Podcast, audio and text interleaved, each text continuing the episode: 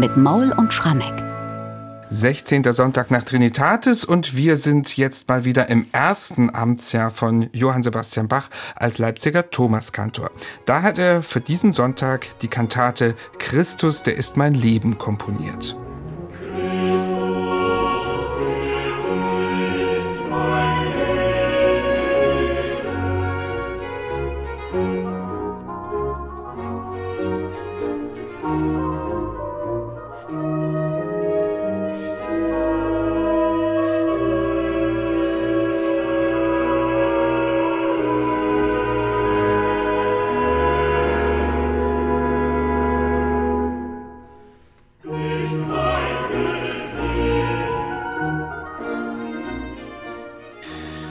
Schon die ersten beiden Zeilen dieses Chorals, die machen klar, dass heute ernste Themen angeschnitten werden in der Kantate und natürlich auch schon vorher im Evangelium.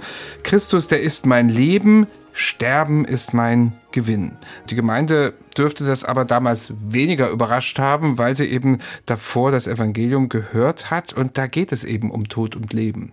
Ja, eine ganz berühmte Geschichte aus dem Leben Jesu, seine erste Totenerweckung, die er vollbracht hat, nachzulesen bei Lukas 7, Verse 11 bis 17, die Auferweckung des Jünglings zu Nain. Eine Witwe hat ihr einziges Kind verloren, sie weint und Jesus erweckt diesen toten Knaben wieder zum Leben. Die Kunde darum erschallte im ganzen Land.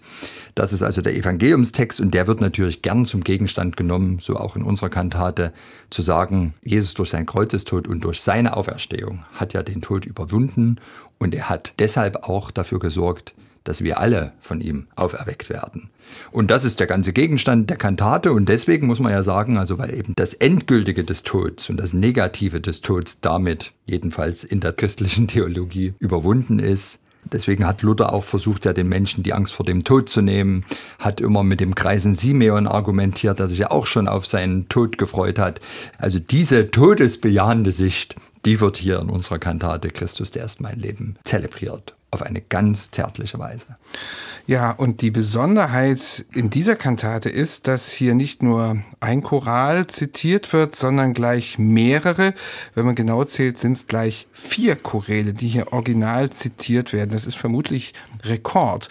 Wie funktioniert das und warum macht Bach das? Naja, also warum er das macht, da würde ich jetzt mal sagen, unter uns nicht Pfarrersöhnen, die Sterbelieder im protestantischen Gesangbuch, das sind schon mit die schönsten Lieder. Also Christus, der ist mein Leben. Zum Sterben schön. Zum Sterben schön, ja, mit Fried und Freude, ich fahr dahin. Diese Paraphrase auf den Lobgesang des Kreisen Simeon, herrlich. Wenn mein Stündlein vorhanden ist, kommt auch in dieser Kantate dann ganz am Schluss vor.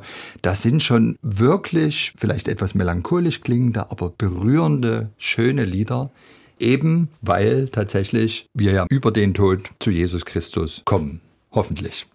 Und auch musikalisch sind das Choräle, die sehr berührend sind, ja nicht nur vom Text und das hat natürlich auch mit dem Inhalt immer wieder mhm. zu tun.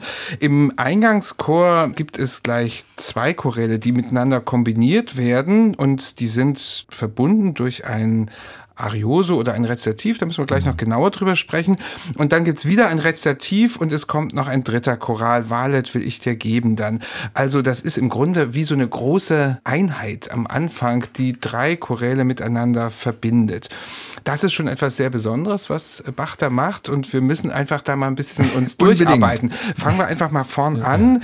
Wie beginnt die Kantate musikalisch? Mir kommt's doch natürlich dem Thema angemessen sehr verhalten, aber nicht tief traurig vor. Nein. Und vor allem habe ich den Eindruck, bei diesem Eingangschor, da hat Bach irgendwie vorher so eine Art Innovationsbooster zu sich genommen. Der schafft es hier wirklich eigentlich voneinander getrennte Gattungen spielerisch miteinander zu vermengen. Also es geht los mit einem instrumentalen Vorspiel in das dann der Choral Christus, der ist mein Leben einsetzt, den erkennt man sofort wieder. Allerdings wird die Choralmelodie dann zum Ende der ersten Zeile gleich verändert. Also der Text lautet ja, Christus, der ist mein Leben, Sterben ist mein Gewinn. Und schon allein bei Sterben steigt Bach gewissermaßen aus der originalen Choralmelodie aus, dehnt das Sterben ganz, ganz lang, um eben diesen Prozess, diesen besonderen Moment im Leben eines Menschen auszukosten, das ist schon erstmal der erste Gänsehautmoment.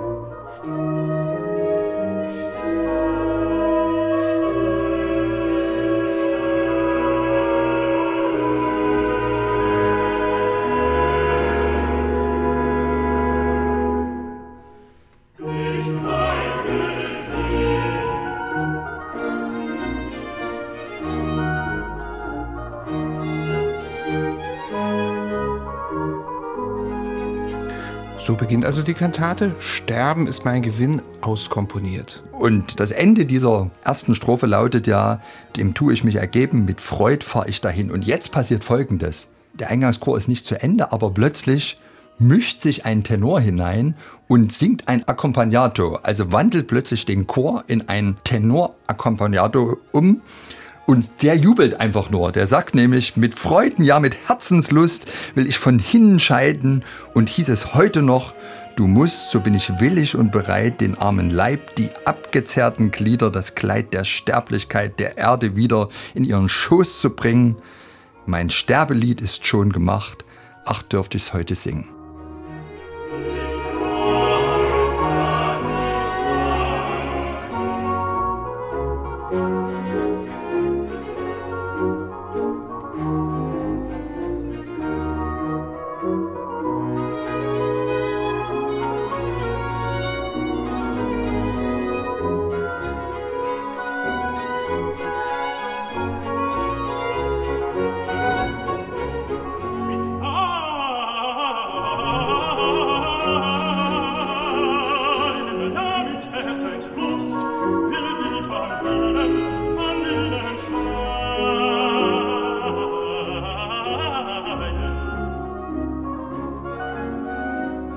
Und jetzt ist das Erstaunliche, es endet ja beim Tenor mit den Worten, mein Sterbelied ist schon gemacht, ach dürfte ich es heute singen. Und just in dem Augenblick setzen die Stadtpfeifer ein und machen eine Art gejammte Intro-Session, wo sie natürlich zu dem Sterbelied schlechthin überleiten. Und das ist mit Fried und Freud, ich fahr dahin. Also die berühmte Paraphrase von Martin Luther über den Lobgesang des Kreisen Simeon.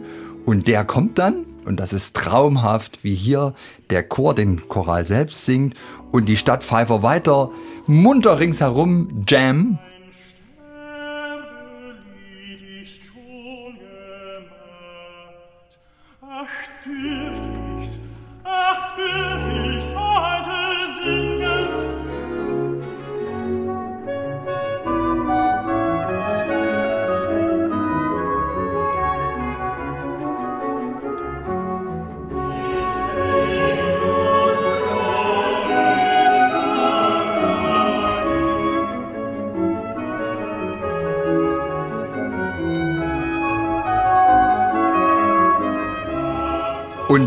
Der schönste Moment ist dann auch nochmal in dieser ersten Strophe von Mit Fried und Freude, ich fahr dahin.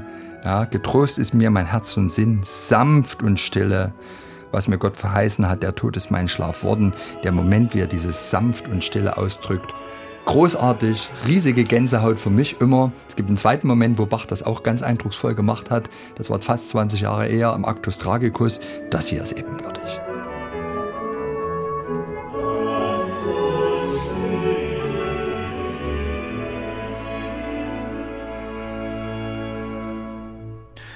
Das ist also dieser Gänsehautmoment im erweiterten Eingangschor, würde ich mal sagen, an dieser Stelle. Zwei Choräle, ja. ja. also es geht mit dem einen Choral los, hört mit dem anderen auf, dazwischen als Überleitung dieser Tenor. Und es geht ja noch weiter, denn dann kommt ein Rezitativ, ich hatte es schon angedeutet, und es kommt noch ein dritter Choral, der auch mit dem Ende oder mit den letzten Dingen zusammenhängt. Walet will ich dir geben, du arge falsche Welt.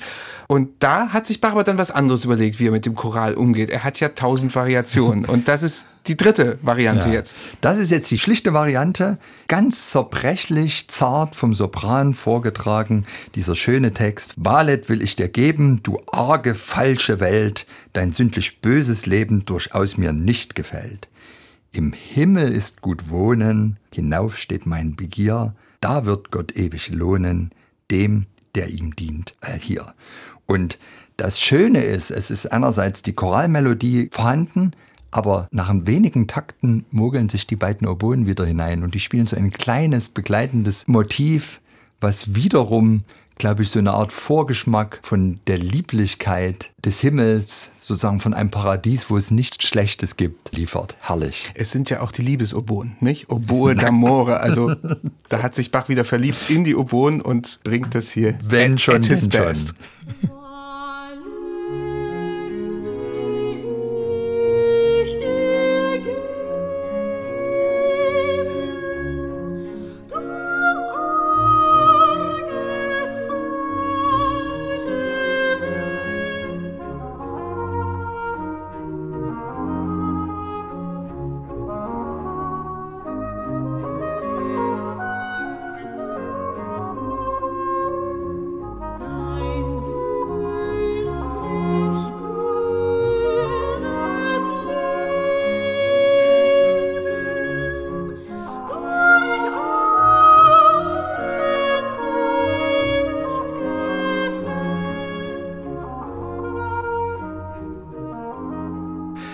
Ja, das ist dieser Choralsatz, den der Sopran alleine singt, begleitet von zwei Oboen d'Amore.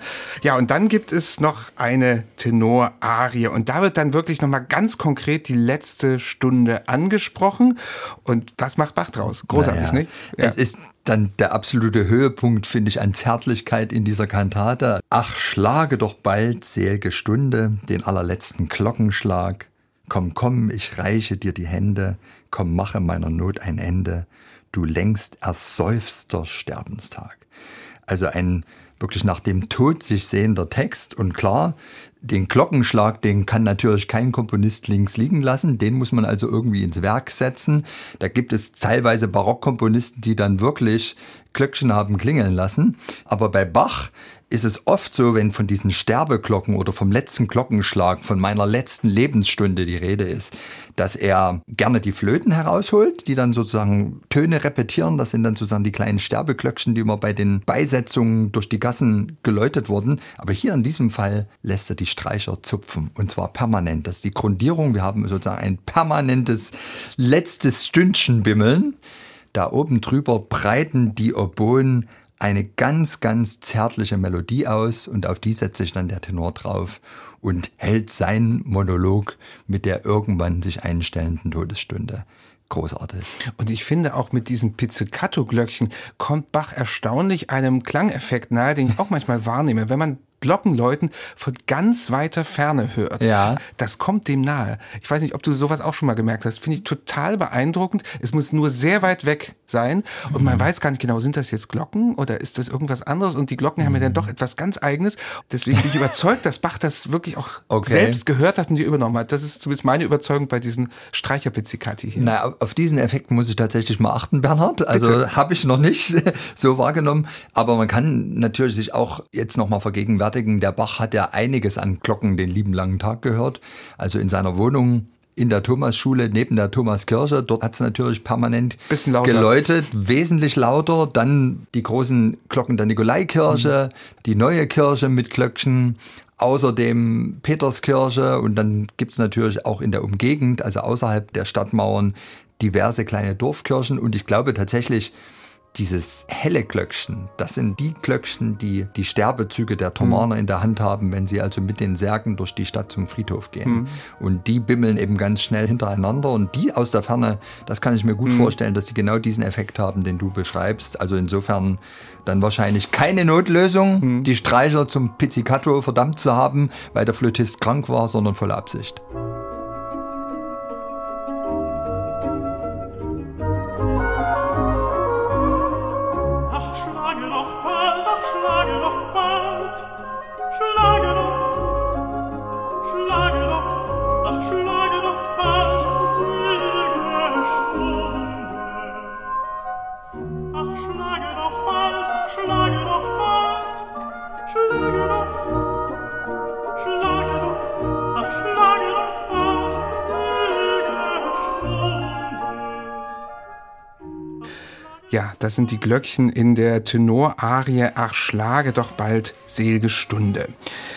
Dann geht diese Kantate zu Ende mit einem vierten Choral, weil du vom Tod erstanden bist. Das ist die vierte Strophe des Chorals, wenn mein Stündlein vorhanden ist. Also auch wieder ganz geschlossen.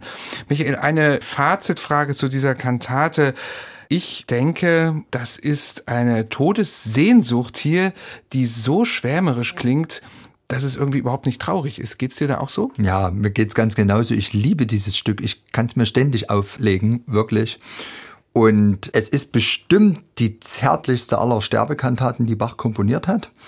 Und das muss man sich ja auch nochmal vergegenwärtigen. Ich meine, der Bach hatte wirklich viele Begegnungen mit dem Tod. Beruflich bedingt als Thomaskantor, der für jede Leiche letztlich in der Stadt mitverantwortlich war. Der ist nicht bei jedem Leichenzug mitgegangen, hat aber immerhin an jedem Leichenzug mitverdient. Insofern war auch in derlei Hinsicht für Bach Sterben ein Gewinn. Aber für mich ist diese Kantate vor allem der heimliche Star und Gewinner des Innovationspreises innerhalb von Bachs ersten Leipziger Kantatenjahrgang, weil er hier einerseits wirklich in dem Eingangschor spielerisch Gattungen verschmelzt, die eigentlich nicht miteinander verschmelzbar sind, mit dieser herrlichen Pizzicato-Arie. Und ich kann mir gut vorstellen, dass dieses Stück ganz besonders gut bei den Leipzigern ankam, weil er hier, finde ich, auch so fassbar ist. Er arbeitet mit ganz bekannten Sterbechorälen auf eine sehr anschauliche Weise. Und zugleich staune ich, dass eben Bach tatsächlich so zärtlich in der Lage war, über den Tod zu komponieren. Ich meine, wir wissen, er hat selber eben diese Begegnung nicht nur beruflich mit dem Tod gehabt. Seine erste Frau 1720 ganz plötzlich gestorben, während er auf Reisen war. Insgesamt hat er 20 Kinder gehabt, zehn von denen sind in frühester Kindheit gestorben. Das sind sicherlich alles keine schönen Momente für ihn gewesen. Und dennoch ist er in der Lage, wirklich so zärtlich in einen Dialog oder Monolog mit dem Tod zu treten. Wahnsinn.